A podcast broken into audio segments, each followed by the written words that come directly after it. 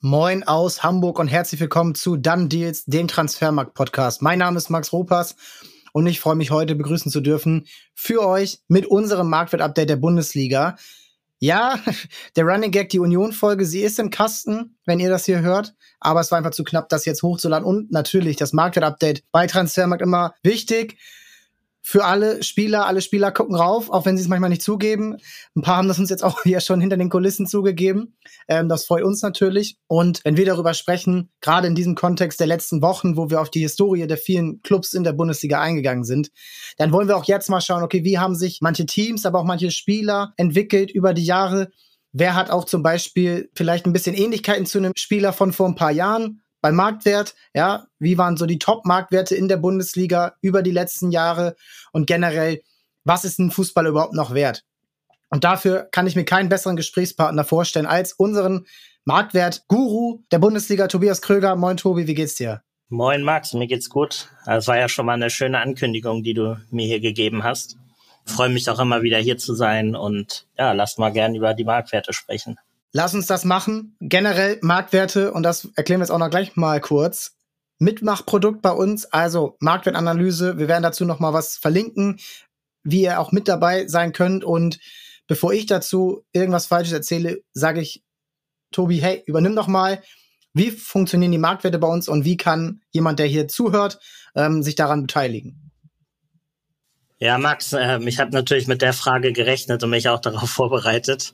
Man muss sagen, unsere Marktwerte sind uns sehr wichtig, da wir jedem einzelnen Spieler einen, einen Wert geben und der ja auch, wie du gesagt hast, auch öffentlich wahrgenommen wird und auch für viele Leute interessant ist. Und was bei uns natürlich im Gegensatz zu der Konkurrenz ganz wichtig ist, ist, dass, wie du sagst, Leute mitmachen können. Wir haben ähm, User im Forum, die die Marktwertanalyse, also das eigene Forum, wo jeder einzelne Marktwert in der Bundesliga besprochen wird, wo diese Leute oder diese User ihre Vorschläge abgeben können.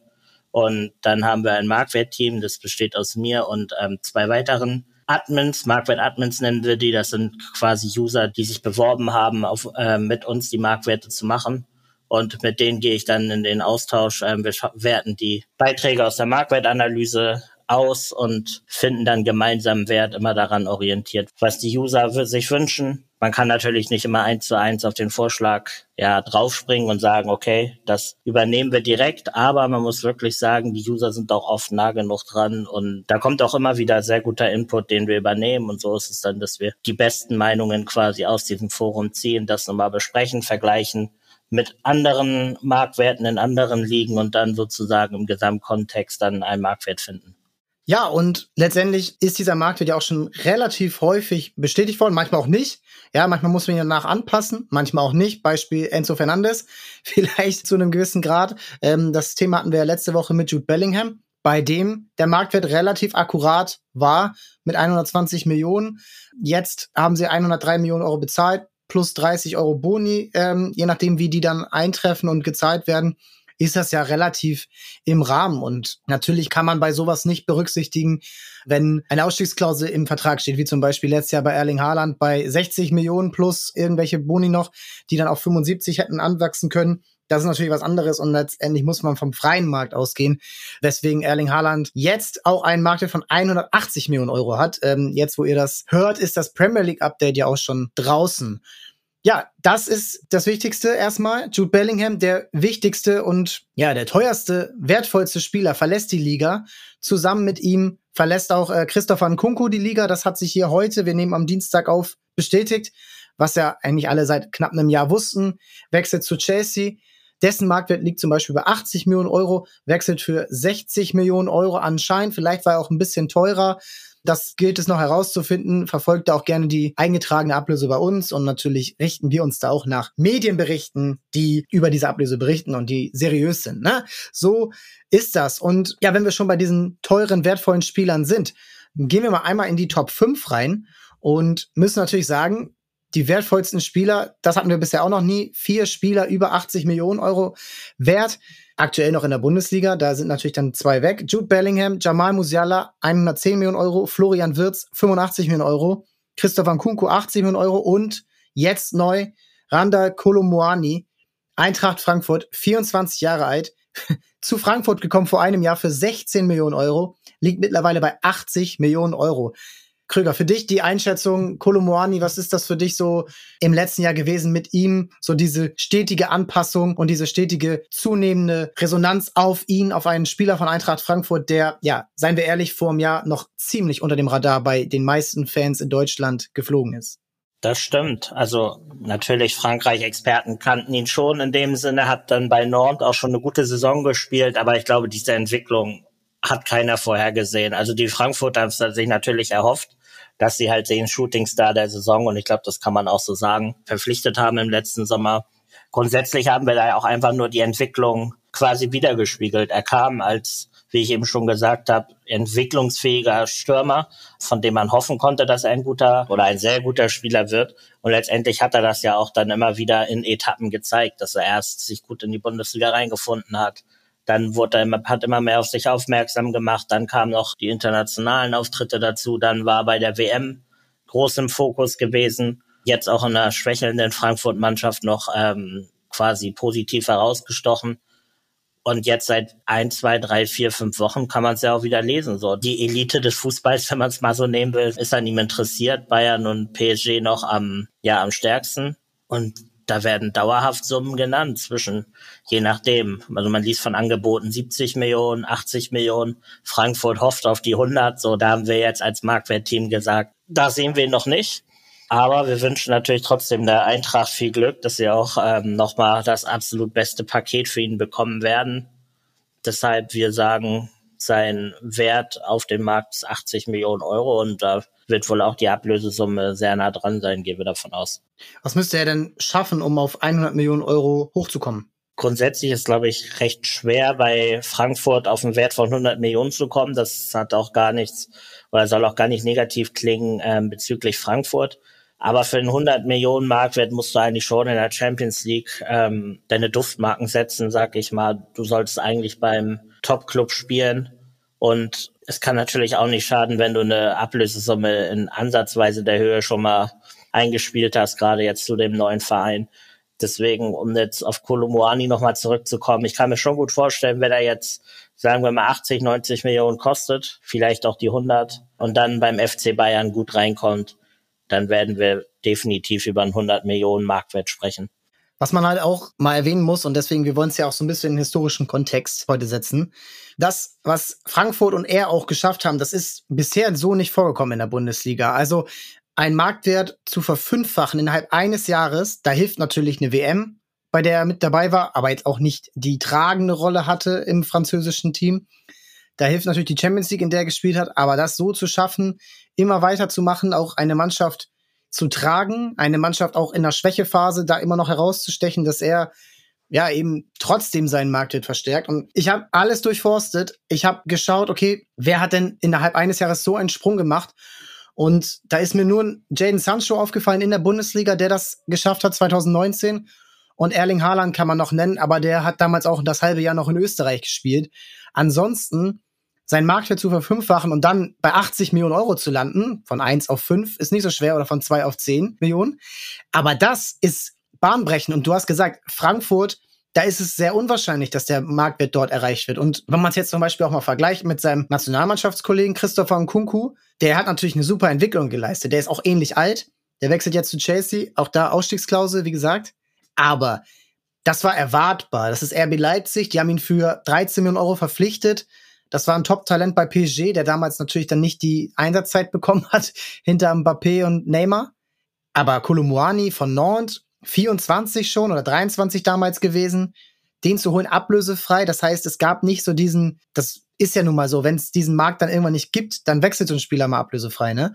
Und der wechselt dann zu Frankfurt oder ergänzt diese Mannschaft so gut, dass er diesen Marktwert steigert, für Frankreich überhaupt berufen wird, Champions League spielt, dort gut spielt, Bundesliga spielt, dort gut spielt und jetzt eben diese Summen hervorruft. Und ähm, das ist natürlich auch stark, das dann auf der Mittelstürmerposition das zu schaffen. Also ich würde sagen, das ist weiterhin historisch und ich würde mich freuen, wenn er bei Frankfurt bleibt. Ich kann es mir aber auch beim besten Willen nicht vorstellen. Das kann ich mir auch kaum vorstellen. Du hast aber auch einen guten Punkt nochmal genannt und das ist, dass er halt ein Mittelstürmer ist. Zumindestens haben Spieler, die im Sturm spielen, schon mal eine höhere Chance auf einen hohen Marktwert. Das liegt aber auch daran, dass diese Spieler einfach Tore machen, bestenfalls. Aber bei Kolomoani passt das ja auch gerade noch im Paket mit seinen Vorlagen. Aber grundsätzlich sind Stürmer eigentlich immer ein bisschen interessanter so für den Markt, weil letztendlich geht es im Fußball halt schon noch darum, Tore zu schießen. Und wir sehen ja auch gerade jetzt in diesem Sommer, dass es halt auch wirklich schwer ist, diesen Stürmer zu finden, der dich nochmal auf ein anderes Niveau hebt. So, da haben wir jetzt auch gar nicht so viele Kandidaten, die jetzt auch in diesem Sommer genannt werden. Das sind dann immer Kane, Kolumwani, Ossiman und so diese Stürmer. Und da hat er sich auch reingespielt. Man muss ja auch sagen, was wäre passiert, wäre der goldene Schuss gelungen und er hätte da an der 120. vor den Augen der gesamten Welt halt das ähm, 3-2 für Frankreich gemacht. Also er war da wirklich nah dran und man muss auch da sagen, das ist so ein, auch wenn auch nur ein kleiner Punkt, Kolumani ist in diesem Jahr oder in dieser Saison, die WM war ja noch im letzten Jahr quasi, hat auch in internationalen Standing auch einfach nochmal einen Riesenschritt machen können, auch durch die WM, dass er da im WM-Finale steht. Und natürlich kannten ihn Fußballfans vorher, aber es ist nochmal ein Unterschied, wissen wir ja auch selber. Wenn man zum Beispiel bei TM sich umschaut und sieht einen Julian Alvarez, dann siehst du so, okay, der ist bei River Plate, macht Tore, ist jetzt zu City gegangen. Wenn du ihn dann aber dauerhaft halt einfach spielen siehst, auf der größten Bühne überhaupt bei der WM, das gibt diesen Spielern immer noch mal einen ganz anderen Push, auch gerade so in der öffentlichen Wahrnehmung. Und das war bei Kolo Moani beispielsweise auch so. Da hat er natürlich jetzt bisschen Glück gehabt und hat auch dann in dem ganzen Hype, der um ihn stattgefunden hat, ihm auch bisschen geholfen, muss man auch dazu sagen. Jetzt haben wir über Kolomoani, den größten Gewinner, gesprochen, der seinen Marktwert verfünffacht hat. Jetzt müssen wir aber auch mal ein bisschen in die andere Richtung schauen und auf die größten Verlierer schauen. Denn wir gehen natürlich später nochmal auf einzelne Clubs ein, aber die Spieler sind nun mal das Interessante, die kriegen den Wert. Die Clubs, das ist nun mal eine Summe von allen Werten. Und die Summe hat sich relativ mehr als halbiert bei Sadio Mané. Sadio Mané ist letztes Jahr der Königstransfer der Bundesliga gewesen, Top 3 im Ballon d'Or Ranking, über fünf Jahre absolute Weltklasse bei Liverpool, hat die Champions League gewonnen, hat die Meisterschaft gewonnen, ist Torschützenkönig geworden, ist Afrikas Fußballer des Jahres geworden, und war immer genannt unter den wertvollsten Spielern. Sein höchster Marktwert je bei Transfermarkt waren 150 Millionen Euro. Das ist transcendent, würden die Amerika-Kollegen sagen. Aber es ist schon krass, wie das jetzt bei Bayern in die Hose gegangen ist. Ich weiß gar nicht, wo ich anfangen soll. Vielleicht einfach beim Transfer. Man hat 32 Millionen bezahlt für einen Spieler, der damals 40 Millionen Euro Mehrwert war. 70 Millionen. 32 plus 8 Boni, sagt man ja immer so. Mal gucken, ob die jetzt gezahlt werden müssen. Er kommt zu Bayern als Lewandowski-Ersatz, ist nicht unbedingt die gleiche Position. Und dann ist es ja eigentlich eine Spirale des Teufels und erklär mir gerne mal, was jetzt alles dazu gesorgt hat, dass sein Marktwert nach einem Jahr von 70 jetzt bei 25 Millionen Euro gelandet ist. Wenn man zurückblickt, wird es ja auch noch krasser in dem Sinne, dass wir haben ja alle das Champions League Finale gesehen, Real gegen Liverpool, wo Liverpool die bessere Mannschaft war. Ich glaube, außer Toni Kroos wird da auch jeder zustimmen, der das Spiel gesehen hat. Und ich meine, da hat er auch gegen den Pfosten geschossen, hat ein gutes Spiel gemacht, wie eigentlich komplett Liverpool. Und dann kommt er zu den Bayern. Ganz kurz, wenn er das Ding macht oder so, ne, dann können wir über einen Ballon d'Or sprechen. Also dann könnte das so weit sein, dass er den dort gewinnt durch dieses Tor. Das hätte sein können. Was aber auch wieder zeigt, dass diese ganzen Awards und so halt auch ein Preis auch oft für das Momentum einfach ist, was ein Spieler hat und vielleicht dann auch immer gar nicht so, so lange das Leistungsniveau des Spielers repräsentiert. Aber grundsätzlich muss man einfach sagen, er ist, wie du gesagt hast, für 32 Millionen gekommen, ein Jahr Vertrag in Liverpool, auslaufender Vertrag, beziehungsweise sagen wir auch oft, wenn er ein Jahr Vertrag hat, er hatte noch ein Jahr Vertrag in Liverpool. Und dann ist es ja natürlich so, letztes Vertragsjahr, dass die Ablöse unter dem Marktwert steht. Letztendlich, wenn man aber so nach unseren Rechnungen so das ausrechnet, hätte man, hätten wir ihn gern so mit 60 Millionen in die Liga gerne übernommen. Das Update war aber leider schon vorher gewesen, so deswegen war schon okay. Also er kam, muss man sich dann so denken, quasi schon in die Bundesliga mit einer Abwertung, die wir im Kopf hatten. So, dann ist er natürlich bei den Bayern gestartet, haben wir gesehen, 6-1 in Frankfurt, alles war rosa-rot. Okay, ist er erstmal geblieben. Dann muss man aber sagen, ging es halt auch wirklich rapide bergab. Dazu kommt das Alter mittlerweile 31.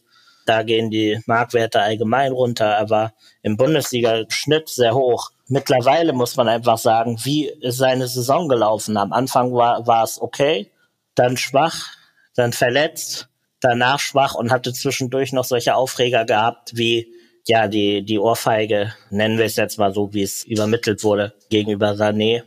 Das waren halt alles Punkte, die auch Manets Image im gewissen Sinne geschadet haben. Und man muss auch sagen, bei den Bayern, da kam ja auch wirklich nichts mehr am Ende. Also es gab ja sogar Spiele, wo er gar nicht mehr eingewechselt wurde oder er war der letzte Einwechsler noch kurz vor Schluss. Und dann muss man irgendwann, auch wenn es weh tut, weil wir sind ja alle begeistert von seiner Karriere, das ist ein sympathischer Mensch, was man so mitbekommt. Aber da muss man halt auch irgendwann auch sagen, okay, du hast einen Marktwert mit 45 Millionen, der beim 31-Jährigen zur absoluten Elite gehört. Das passt im Moment nicht. Das heißt, wir gehen runter auf äh, 25 weil wir uns da ja auch international ein bisschen anpassen müssen. Und wir sehen es ja auch jetzt. Bisher kam jetzt noch kein großes Interesse von Teams oder ist zumindest nicht öffentlich gemacht worden, dass da jetzt die Vereine Schlange stehen. Und man ist ja auch die Frage, für wen kommt er jetzt auf dem Markt in Frage? Sind das noch die Top-Teams? Eher nicht. Er verdient ein wahnsinniges Gehalt in München. Das müsste auch ein Verein erstmal entweder spiegeln können oder sich mit Bayern darauf einigen können dass man nur die Hälfte übernimmt. Aber selbst das wäre schon für viele Vereine, wo er wahrscheinlich sportlich jetzt reinpassen würde, schon fast zu viel. Deshalb müssen wir da leider auch extrem runtergehen. Was aber generell ja auch nicht heißt, dass wir jetzt sagen, dass er ein schlechter Spieler ist, weil er ja immer noch selbst mit 25 Millionen einen sehr hohen Marktwert gerade für Bundesliga-Verhältnisse über 30 hat. Aber das müssen die Leute halt verstehen, dass es auch gerade, wenn Topspieler oder Spieler mit großen Namen im Alter keine Leistung bringen, dass es dann halt auch mal rapide runtergehen kann. Das hat der Markt in der Vergangenheit gezeigt. Das hat das Interesse in der Vergangenheit an solchen Spielern gezeigt. Und natürlich hofft oder sollte man jetzt auch hoffen für ihn, dass es jetzt nicht so weitergeht, quasi wie beim Eden Hazard beispielsweise, bei dem es quasi im Halbjahresrhythmus wieder runtergeht, weil er den Abwärtstrend nicht stoppen kann. Und ich meine, da hoffen wir, glaube ich, alle drauf, dass das nicht so passieren wird. Ich gehe vom Wechsel aus. In diesem Sommer fragt sich noch wohin, vielleicht jetzt Saudi-Arabien, wo es gerade Thema ist, könnte ich mir gut vorstellen. Und da muss man halt den Deal bewerten. So was ist da jetzt an Gehalt bei rumgekommen? Wie hat man sich da geeinigt und wird noch eine Ablösesumme fließen oder nicht? Aber ja, zusammenfassend, es war absolut kein gutes Jahr von ihm und wir sehen es ja auch bei den TM-Statistiken in der Bundesliga. 53 Prozent Startelfquote war also nur in jedem zweiten Spiel quasi überhaupt in der Startelf, hat gerade mal 47 Prozent der Minuten gemacht. Ja, sieben Tore, fünf Vorlagen ist bei 25 Spielen in der Bundesliga schon okay, sag ich mal, aber für einen Spieler seiner Klasse müsste da eigentlich höhere Zahlen stehen und damit hat Bayern natürlich auch gerechnet im Sommer. Man muss halt auch sagen, bei Bayern hat man relativ schnell mal sieben Tore und fünf Vorlagen. Wenn du beim 7 zu 0 in Bochum dann das 5 zu 0 schießt und dann 6 und 7 0 noch vorbereitest, weiß ich jetzt nicht, ob das wirklich so war, aber das kommt dann schon schnell mal zusammen.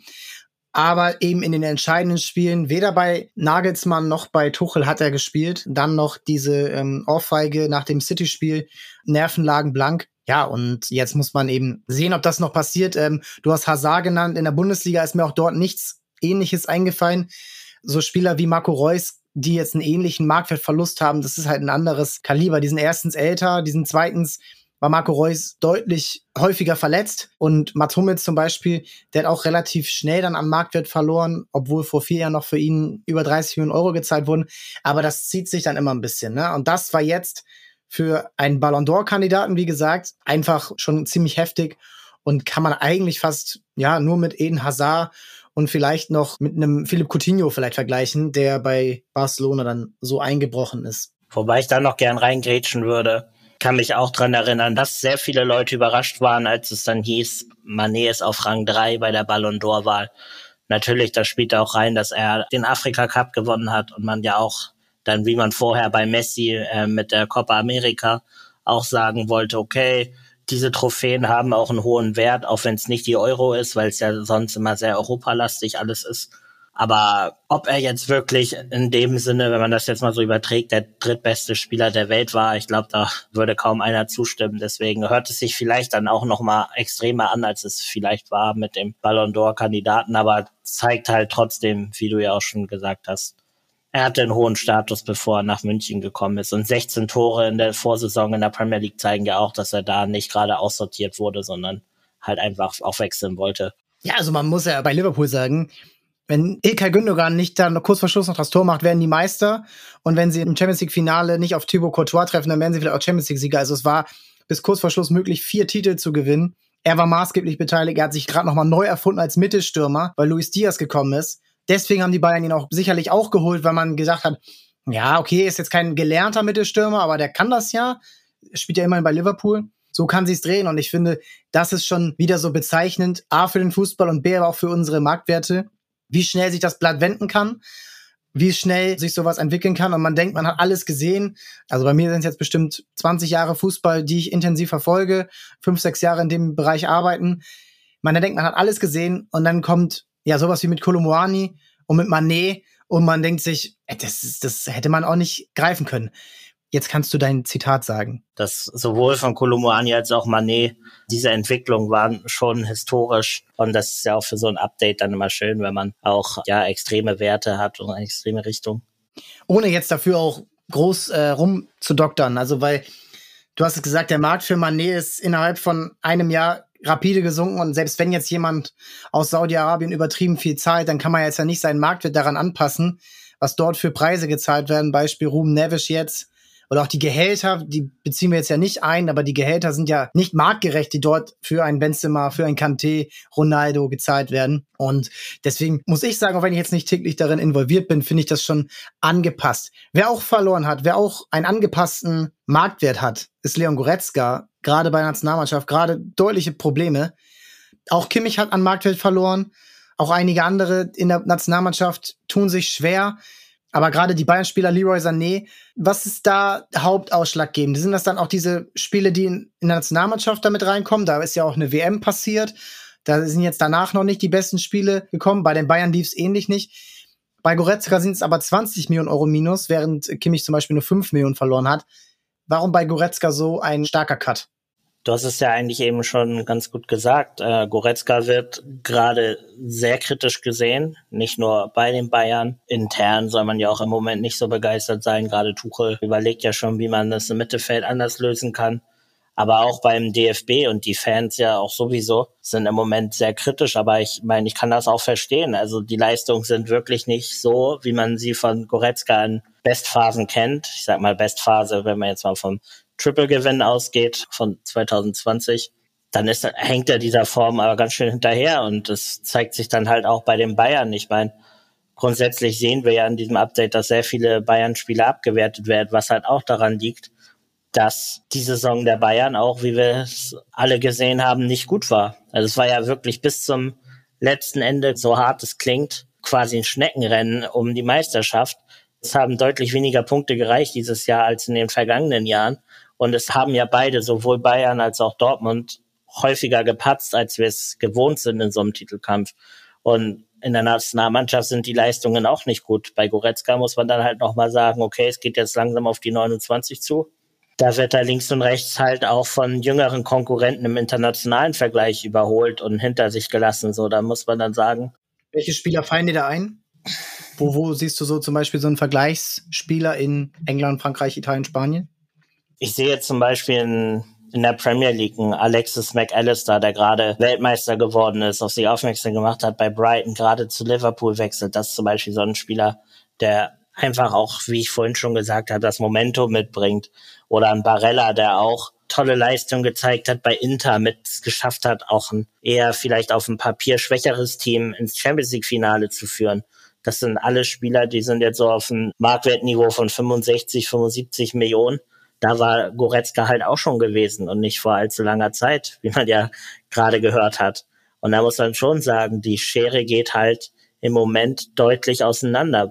Bei Goretzka, wo er auf dem Weg nach unten quasi ist, sind es andere Spieler, die auch aufgrund des Alters, aber auch gerade so, was die letzten Leistungen geht, ihn einfach überholt haben. Und so haben wir halt auch im internationalen Vergleich gesehen, okay, ein anderer guter Vergleich ist Milinkovic Savic, der eine überragende Saison mal wieder spielt, bei Lazio Vizemeister geworden ist und ähm, einfach Top-Leistungen bringt, aber vielleicht die internationale Erfahrung wie Goretzka nicht hat. Da muss man dann halt schauen, okay, dann wird's gesagt, die sind jetzt auf dem Papier beziehungsweise auf dem Markt eigentlich ja auf gleichem Niveau anzusiedeln, muss man sagen. Einfach weil sie haben gewisse Stärken und gewisse Schwächen, wenn man die aber alle so zusammenlegt, sind sie ein, quasi auf einem Niveau gerade. Und Goretzka, wie gesagt, von dem haben wir mehr mehr erwartet diese Saison, er wahrscheinlich auch von sich selber. Und so waren wir jetzt gezwungen, runterzugehen. Die 20 Millionen hören sich jetzt natürlich auch extrem an, aber wenn man sich mal die Liste aufruft bei Transfermarkt mit den zentralen Mittelfeldspielern, dem wertvollsten so der Welt, dann ist er halt immer noch in der Top 10. Und das ist, denke ich, auch immer noch ein guter Wert für ihn.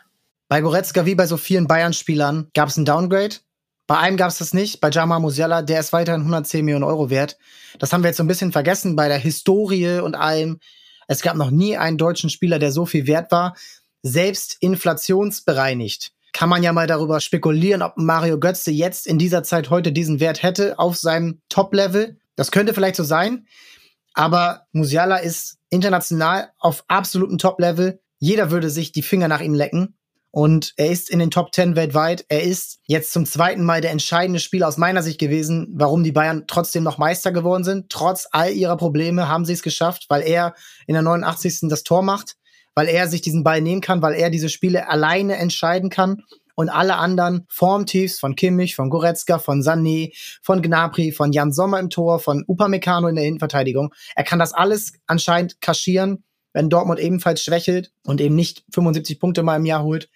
So, und dann kann man da natürlich auch sagen, vielleicht wäre bei dem einen oder anderen Teamkollegen noch ein größeres Downgrade gekommen, weil A, es viel mehr Diskussion bei den Bayern geben würde und das wäre so, wenn sie den Titel nicht gewonnen hätten, weil es B dann auch viel mehr, naja, Schreie nach Umbruch gegeben hätte und dann vielleicht auch ein Kimmich nicht mehr so positiv gesehen wird. Und da gibt's ja jetzt schon Diskussionen.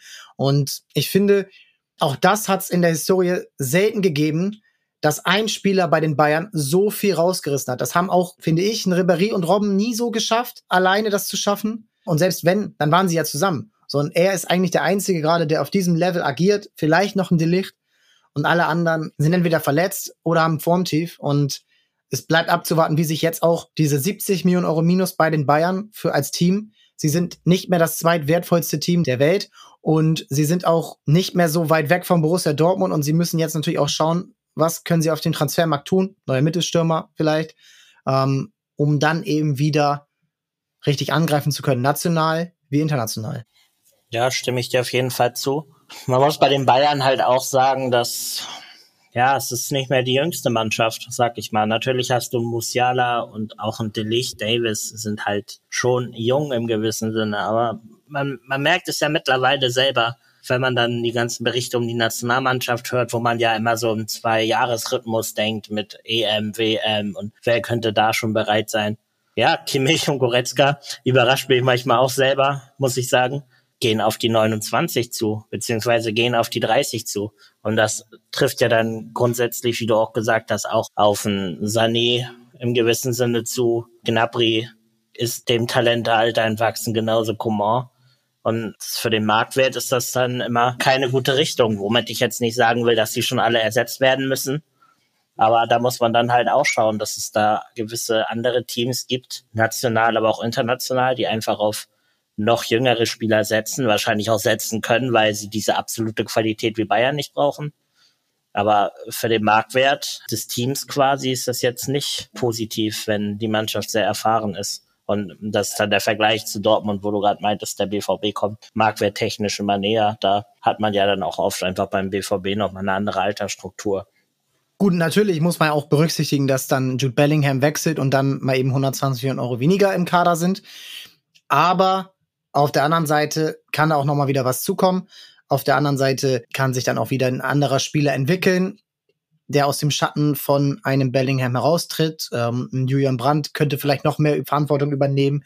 Man muss schauen, wer als Neuzugang kommt. Man kann auch über die Offensivspieler sprechen. Adeyemi, Donjemain, beide sich gefangen und jetzt auch ein Upgrade bekommen. Und das ist natürlich auch ziemlich spannend. Was ich aber auch spannend finde, und da geht's jetzt auch wieder so ein bisschen in das Historische rein, und da geht's um die Clubs. Und ich finde es sehr, sehr spannend, wie sich die Clubmarktwerte bei uns in den letzten Jahren entwickelt haben. Und da habe ich mir jetzt mal vier Teams rausgenommen, die eins ist abgestiegen, aber die jetzt im letzten Jahr in der Bundesliga gespielt haben, die komplett entgegengesetzte Verläufe haben. Wir haben Frankfurt angeteasert durch Kolomoani. Wir haben Union Berlin. Dazu, wie gesagt, äh, nächste Woche die XXL-Folge. Wir haben Borussia Mönchengladbach. Da auch gerne noch mal reinhören, was äh, Benny Grund dazu gesagt hat vor ein paar Wochen. Und den FC Schalke. Auch da in die Folge reinhören mit Gamer Brother ähm, Simon und äh, auch Benny Grund, der auch dabei war. Also das sind vier Vereine, wo man auch sagen kann, eigentlich alles komplett verschieden. Da würde sich jetzt niemand sagen, oh, wir sind genau wie die. Denn man muss sagen, Schalke, der größte Verein neben Dortmund und Bayern immer noch. Eintracht Frankfurt, jahrelang geschwächelt, jahrelang finanzielle Probleme. Borussia Mönchengladbach, glorreiche Zeiten in den 70ern, dann lange nichts. Und jetzt aber schon eigentlich seit zehn Jahren wieder gehobene Klasse. Jetzt gerade muss man mal schauen. Und dann eben Union Berlin, die vor vier Jahren aufgestiegen sind, das erste Mal in die Bundesliga und seitdem stetig, stetig sich an all diesen Clubs vorbeigearbeitet haben und jetzt Champions League spielen. Und das mit einem Marktwert gerade mal von 139 Millionen Euro. Also jetzt nach dem Upgrade. Und das ist für mich bahnbrechend. Und ich finde, da kann man auch darauf schauen, wie sich diese vier Teams in der Transferpolitik unterschieden haben. Was ist für dich so das spannendste Projekt aus diesen Teams gewesen? Also auch nicht nur positiv, sondern auch negativ. Wo schaust du am meisten mit ähm, geöffneten Augen zu von den vier Teams? Boah, das ist eine schwierige Frage, weil, wie du schon gesagt hast, alle quasi ihren eigenen Weg gehen, der spannend ist.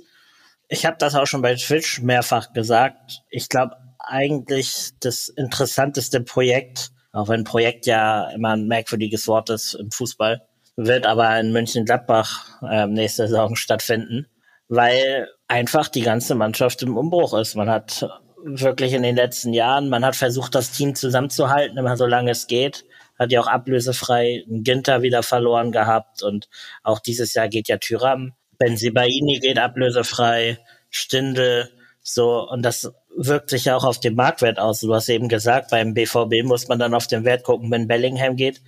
Wenn Tyram und ähm, Benzibaini wechseln, verliert Gladbach auch einfach mal 60 Millionen am Marktwert. Je nachdem, was bei Kone passiert, der ja aufgewertet wurde auf 40 Millionen, dann ist es auch schon mal im 100er Bereich das gefühlt, wenn man nach Marktwerten geht, der ganze oder drei Viertel des Union-Kaders. So, und wie das quasi aufgefangen werden kann, das weiß ich noch nicht. Und ich habe da auch große Zweifel dran. Will jetzt auch nicht sagen, Gladbach ist in Abstiegsgefahr. Aber die, wie sie das alles schaffen wollen und sollen in diesem Sommer, finde ich zum Beispiel sehr spannend. Frankfurt natürlich sowieso die haben eigentlich schon seit Jahren mit die spannendste Transferpolitik. Also da auch viele Glücksgriffe dabei, wo man nicht gedacht hätte, dass die so durch die Decke gehen werden. Fängt ja schon bei quasi bei der Büffelherde an und hat jetzt bei Kolomoani aufgehört, statt jetzt. Jesper Lindström, muss man nennen. Lindström, ja, da gibt's diverse Spiele, auch so ein Endika, den kann ich mich auch noch dran erinnern, als sein Transfer bekannt gegeben wurde, den kannte ich nicht und hat sich ja auch super gemacht ein Kamada, den kannte auch keiner quasi, bevor er von der Laie zurückkam aus Belgien. Der gibt einen nach dem nächsten. Ansgar Knauf ist für mich der nächste, wo man schauen kann, ob der vielleicht jetzt in den nächsten ein, zwei Jahren diesen Schritt gehen kann.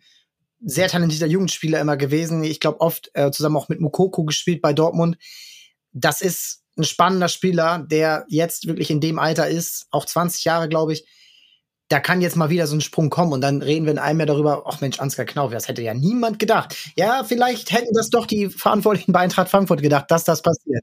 Vor allem bei Frankfurt, sie haben allgemein gefühlt immer einen guten Griff.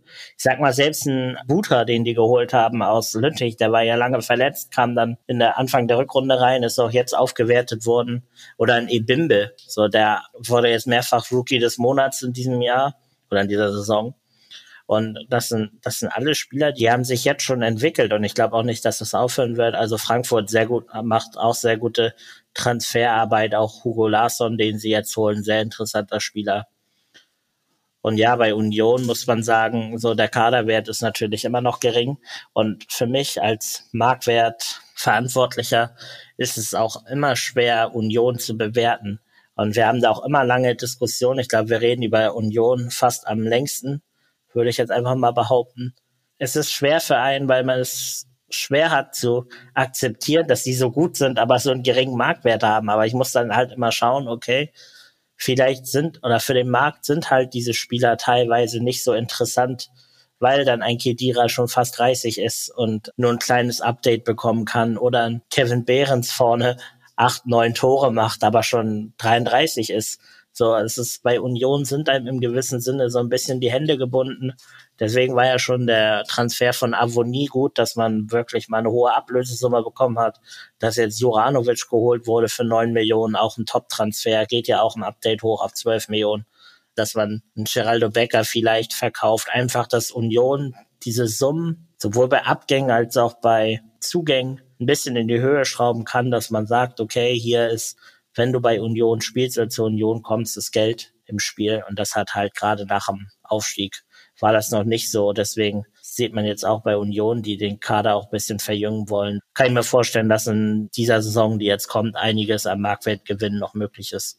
Ja, wie gesagt, ich finde, das ist auch eben genau die Nische, was ja Union Berlin bedient. Also eben zu gucken, vielleicht machen sie es ja auch, ach so, wer hat denn einen geringen Marktwert, aber wer hat eigentlich ganz gut gespielt?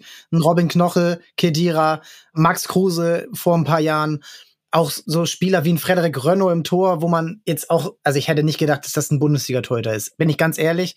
Mittlerweile, ja. Deswegen sitze ich hier und die sitzen im Office und verpflichten diese Spieler und vertrauen ihnen.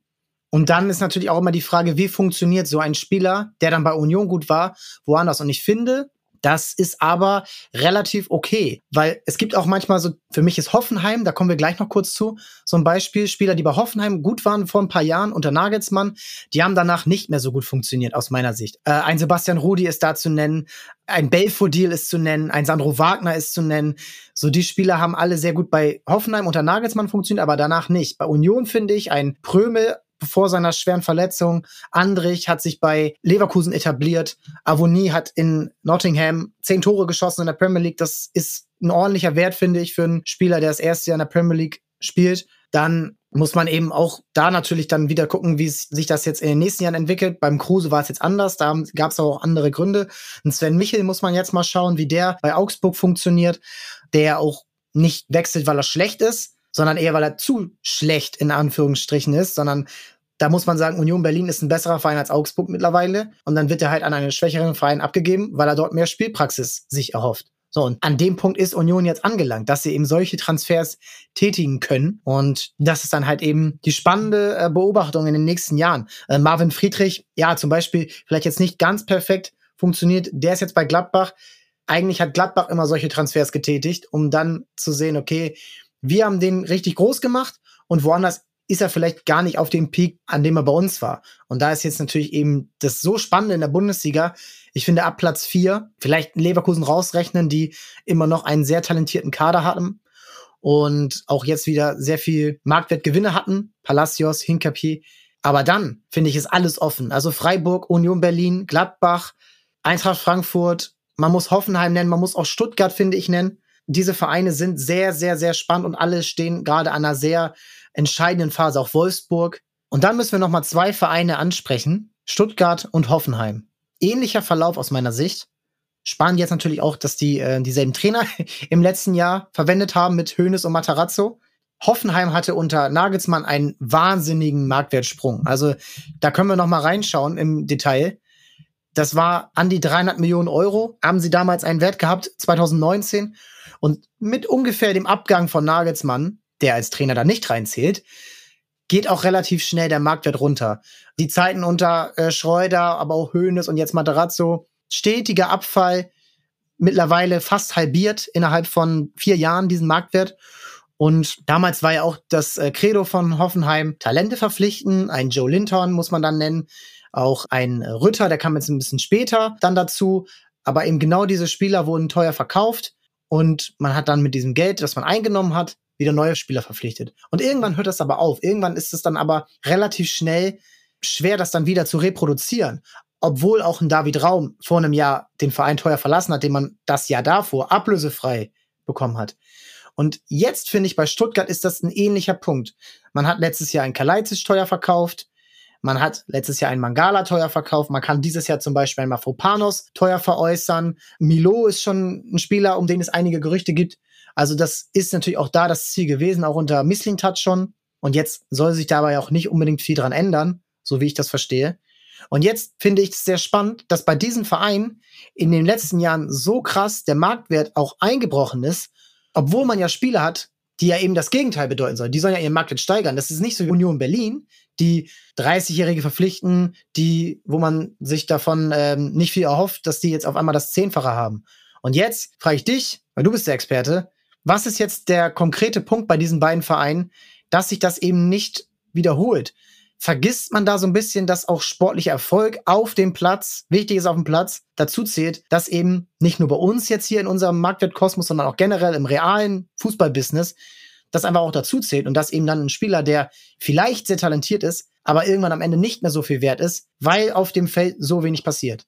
Du hast es ja eben schon gut genannt. So beim VfB sind ähm, viele Spieler, die interessant sind, beziehungsweise jung. Man hat ja den Weg unter Misslintat ja sehr, sehr weit ausgeführt, dass man auf junge Spieler setzt und das ist natürlich für den Marktwert immer gut. Aber ich glaube, ich finde auch, dass der VfB damit eigentlich gut fährt, auch wenn man jetzt sportlich sagen kann, okay, man hat letztes Jahr den Abstieg am letzten Spieltag in letzter Sekunde verhindert, dieses Jahr in der ähm, Relegation.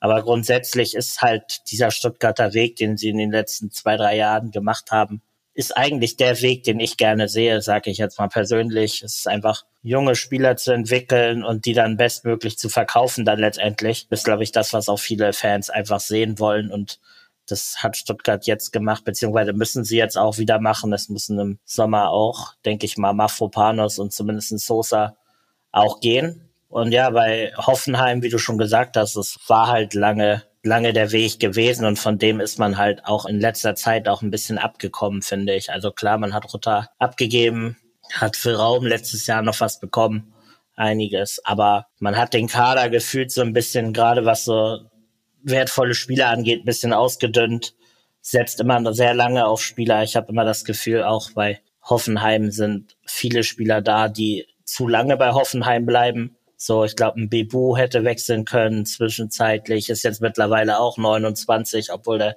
wenn der fit ist, immer gut war. Ein Kramaric hatten wir jahrelang jetzt eigentlich auch aus Marktwert sich bisschen gehofft, dass er gehen könnte. Aber auch jüngere Spieler wie ein Baumgartner, da glaube ich, sind wir fast alle einig, dass der auch schon letztes Jahr den Sprung hätte machen können. Und Hoffenheim kann halt, das ist für sie natürlich gut, Spieler immer lange halten. Aber wenn dieser Punkt quasi überschritten wird, wo es dann auch vor der Spieler noch interessant für den Markt ist, geht's halt auch im Teammarktwert deutlich runter. Und ja, bei Hoffenheim hat man dann gesehen, so die Tendenz, die sich im Marktwert gezeigt hat, hat sich auf dem Platz wieder gespiegelt. Waren auch Transfers wie Stanley in Soki, die absolut nicht funktioniert haben, der auch deutlich an Marktwert verloren hat das spielt dann natürlich auch in die, in die Reihe rein, genauso wie Transfers wie John Anthony Brooks, wo halt auch marktwertmäßig wenig möglich ist, aber auch leistungstechnisch sehr wenig kam. So. Deswegen glaube ich, wäre es gut, wenn Hoffenheim oder würde ich Hoffenheim persönlich empfehlen, mal wieder wirklich nach Stuttgart zu schauen und zu sagen, das ist doch eigentlich der Weg, den wir selber gehen wollen und da müssen wir wieder hinkommen. Ja, ich finde, da passt jetzt auch nicht so ein Transfer von Marius Bülter rein. So gut ich ihn finde. Ich bin großer Bülter-Fan.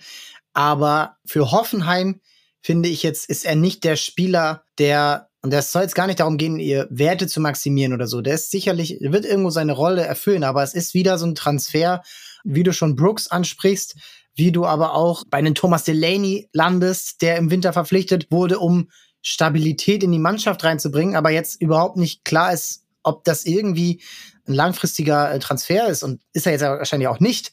Aber ja, ich finde, da hat Hoffenheim wirklich zuletzt echt ja, nicht mehr das gemacht, was sie wirklich stark gemacht haben. Ja, man, es hat mit Roberto Firmino angefangen. Es ist ganz früher mit Carlos Eduardo. Dadurch ist Hoffenheim in die Bundesliga gekommen, weil sie eben junge Spieler verpflichtet haben, die dann auch den Verein relativ schnell wirtschaftlich getragen haben. Und Carlos Eduardo da an erster Stelle oder Luis Gustavo. So dadurch ist ja Lever äh, Hoffenheim überhaupt erst konkurrenzfähig geworden, weil das ähm, Startkapital von Dietmar Hopp dann ja auch irgendwann nicht mehr benötigt wurde, weil sie so erfolgreich waren. Und jetzt hat er sich ja komplett ähm, rausgezogen. Vor allem muss man ja auch sagen, jetzt so aus Fansicht, es hat ja Hoffen oder Hoffenheim wenn man was Positives zu Hoffenheim gesagt hat, war es ja dann so, dass sie coole Spieler hatten, so die man auch als Neutraler mal gerne gesehen hat, sei es dann mal so ein Joel Linton, Ritter, wie auch immer, dass man gesagt hat, boah, zumindestens holt Hoffenheim coole Spieler in die Liga und Reese Nelson mal als Laie.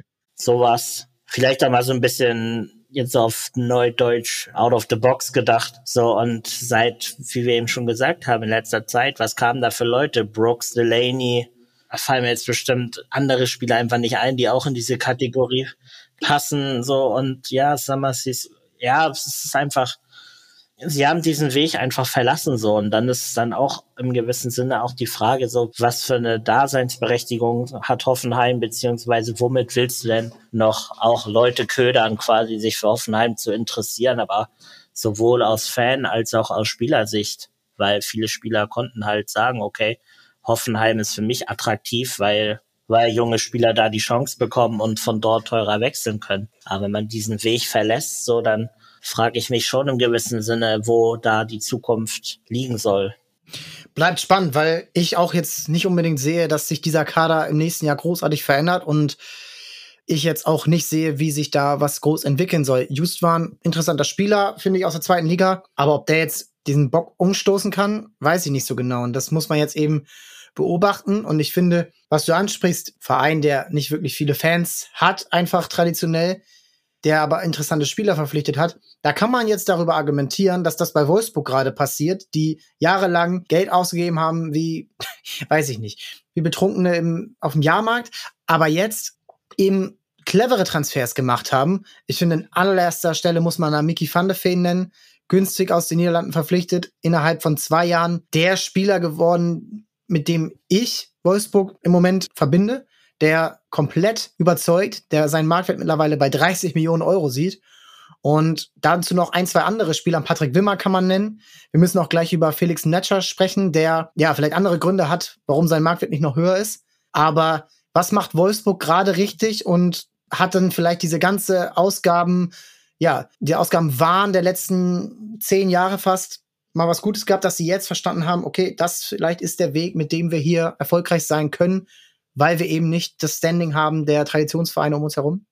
Würde ich auf jeden Fall zustimmen, dass man in Wolfsburg auf dem richtigen Weg ist, was so die Transfers in ja, den letzten zwei, drei Jahren angeht. Du hast ja eben schon die Namen genannt dass man diesen Spielern aber auch die Chance zur Weiterentwicklung halt auch gibt. Also in Wolfsburg bekommen diese Spieler halt auch, auch wenn sie nicht gerade aus der eigenen Jugend kommen, so ich glaube, da ist auch seit Arnold recht wenig nachgekommen. Aber man kann ja natürlich auch einen Kaminski nennen, der viel gespielt hat. Oder wenn man jetzt nochmal ein, zwei Jahre zurückgehen will, auch ein Baku, den man ja quasi aus Mainz geholt hat, als Mittelfeldspieler rechts aufgestellt hat und auf einmal ist er durch die Decke gegangen, auch wenn der das jetzt in letzter Zeit nicht so wirklich zeigen konnte. Lacroix ist ja auch so ein Beispiel, der in Wolfsburg den Durchbruch geschafft hat. Deswegen, ich finde, das sind, das sind alles schon interessante, sehr interessante Spieler auch jetzt für die kommende Saison, so Jens war jetzt auch nicht der bekannteste Spieler, sag ich mal, bevor, selbst wenn er Deutscher ist, äh, bevor er nach Schalke kam. Top-Leistungen gezeigt, wenn er spielen konnte. Wahrscheinlich wäre er nicht zwischendurch verletzt gewesen, hätte vielleicht Schalke noch mal ein, zwei Punkte geholt, die gereicht hätten, aber er hat ja sehr gute Leistung gezeigt auf Schalke und den holen sie jetzt für knapp sieben Millionen. Finde ich auch ein guter Transfer. Ist noch verhältnismäßig für einen Profifußball, auch wenn es jetzt hart klingt, recht unverbraucht, ist noch, muss sich noch zeigen und will sich zeigen auf dem Niveau. Thiago Thomas könnte bald wechseln nach Wolfsburg, denn Stuttgart schon sehr gute Ansätze gezeigt hat, aber sicher auch noch jung ist und sich weiterentwickeln kann und auch weiterentwickeln muss. Das sind für mich alles Transfers, die gehen in die richtige Richtung. Und auch das ist quasi der Weg, den Hoffenheim verlassen hat. Und ja, das ist für mich so ein bisschen auch, wenn, man auch, wenn man so sagen kann, das erwarte ich von diesen Vereinen, weil sie auch finanziell nicht so den großen Druck haben, wie vielleicht beim anderen Verein, wo man sagt, okay, wir holen jetzt mal lieber nochmal einen 28-Jährigen, der aber in der Bundesliga schon gezeigt hat, wie der VfL Bochum, der, der dann eher auf Spieler wie Kevin Stöger setzen muss, hart gesagt. Und dass er auch gut funktioniert hat. Aber in Wolfsburg kann man halt mal sagen, okay, wir holen jetzt ein Talent für acht, neun Millionen wenn er besser wird, ist es eine richtig gute Sache. Wenn er nicht durchschlägt, dann geben wir ihn halt wieder ab in einem Jahr für drei Millionen. Und ich finde halt. Wie Victor Osimhen. Ja, das ist natürlich das absolute Negativbeispiel. Aber ich glaube, damit war auch nicht zu rechnen, dass das so in die Hose geht. Aber ja, grundsätzlich ist das dieser Weg, den ich von diesem Verein mir erhoffe und auch irgendwie wünsche. Und Leverkusen macht es ja auch in Perfektion eigentlich, seitdem wir Fußball gucken. Deshalb ist es möglich.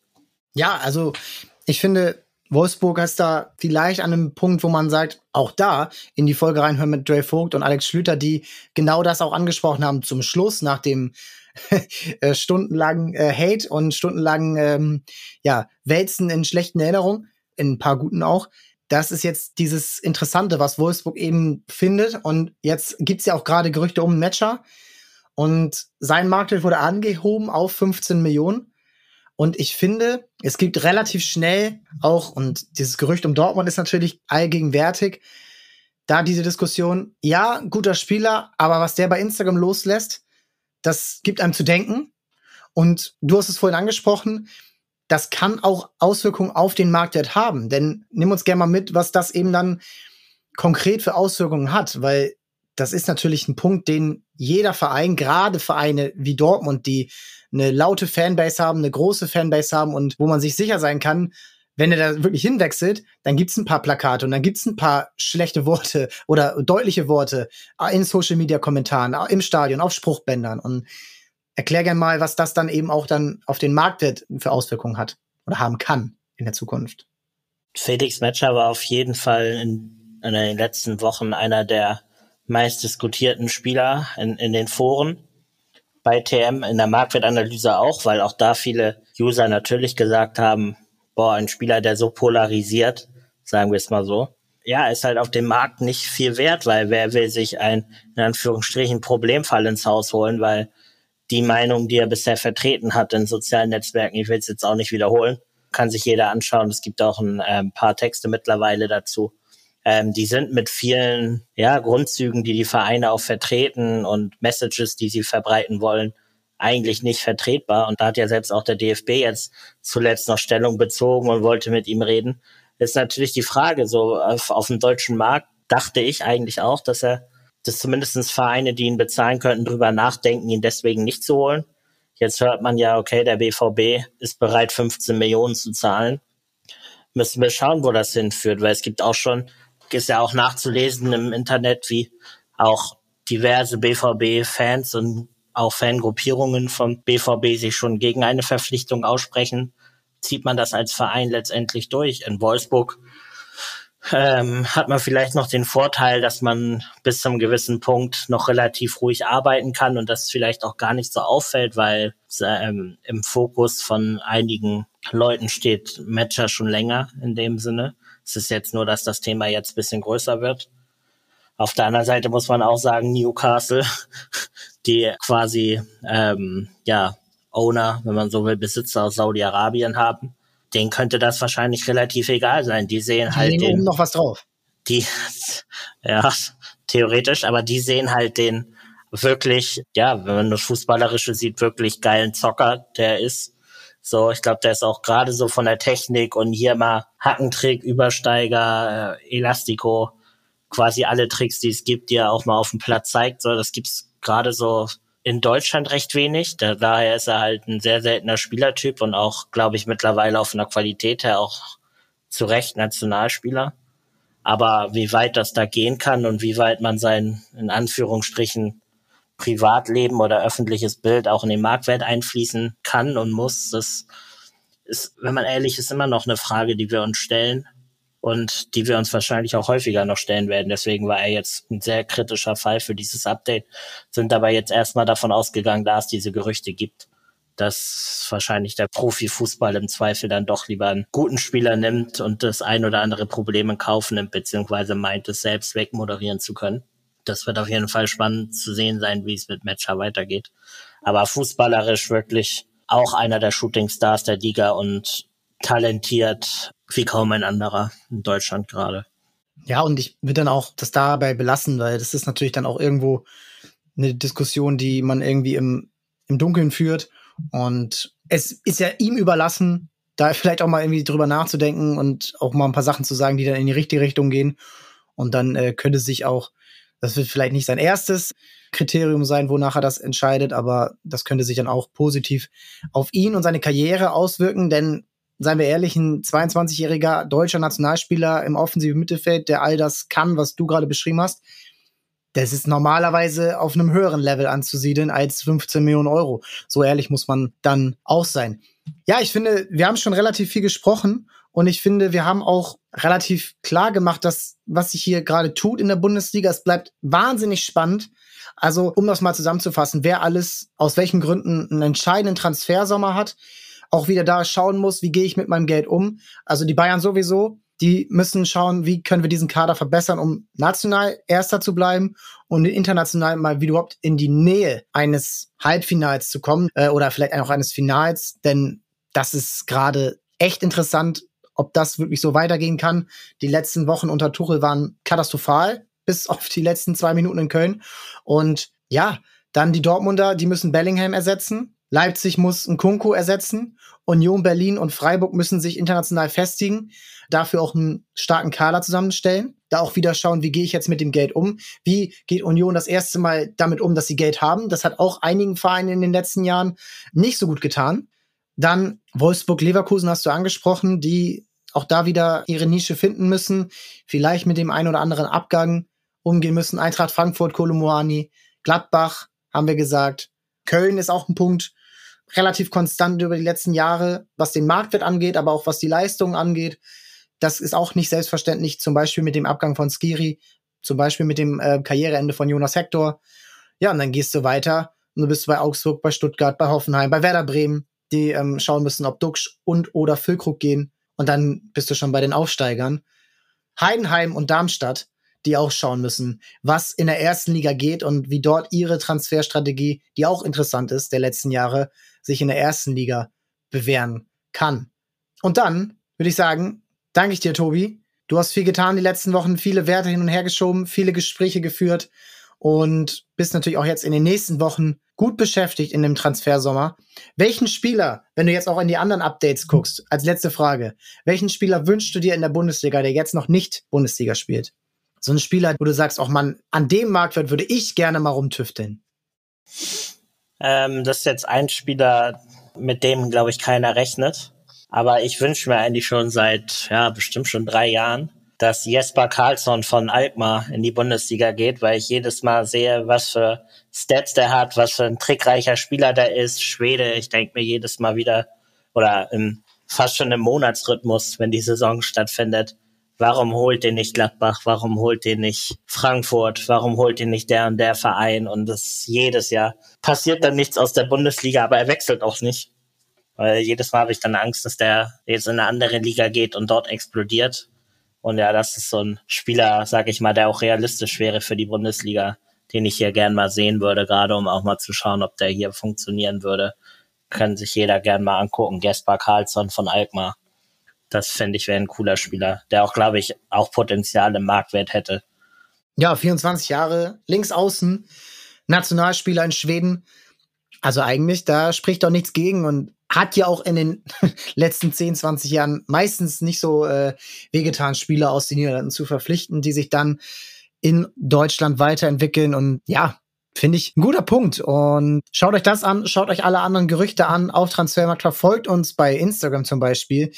Verfolgt auch gerne den Twitch-Kanal, da geht's jetzt auch weiter. Wenn jetzt das Update zum Beispiel auch nochmal euch in aller Ausführlichkeit anhören wollt, kann ich euch den Stream empfehlen, der auch dann in der Wiederholung zu sehen sein wird in den kommenden Wochen.